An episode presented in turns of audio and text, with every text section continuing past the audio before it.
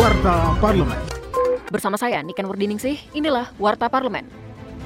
Komisi 8 DPR RI mendukung penuh Kementerian Sosial dalam menyelenggarakan pendidikan inklusi dan pemberdayaan disabilitas, baik dalam kebijakan maupun politik anggaran. Anggota Komisi 8 DPR RI, Wisnu Wijaya, mengatakan pihaknya mendukung penerapan kurikulum pendidikan kewirausahaan di sekolah inklusi. Hal ini diharapkan dapat melahirkan peserta didik berkebutuhan khusus yang berdaya secara sosial dan ekonomi. Warta Parlemen. Wakil Ketua Komisi 9 DPR RI, Kurniasih Mufidayati, mendorong adanya regulasi yang jelas terkait hak pekerja migran Indonesia untuk beribadah dan mendapatkan makanan halal.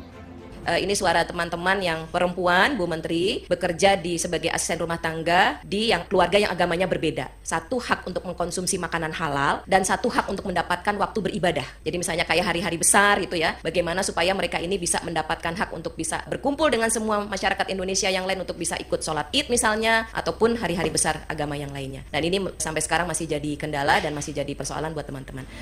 Informasi selengkapnya kunjungi laman dpr.go.id.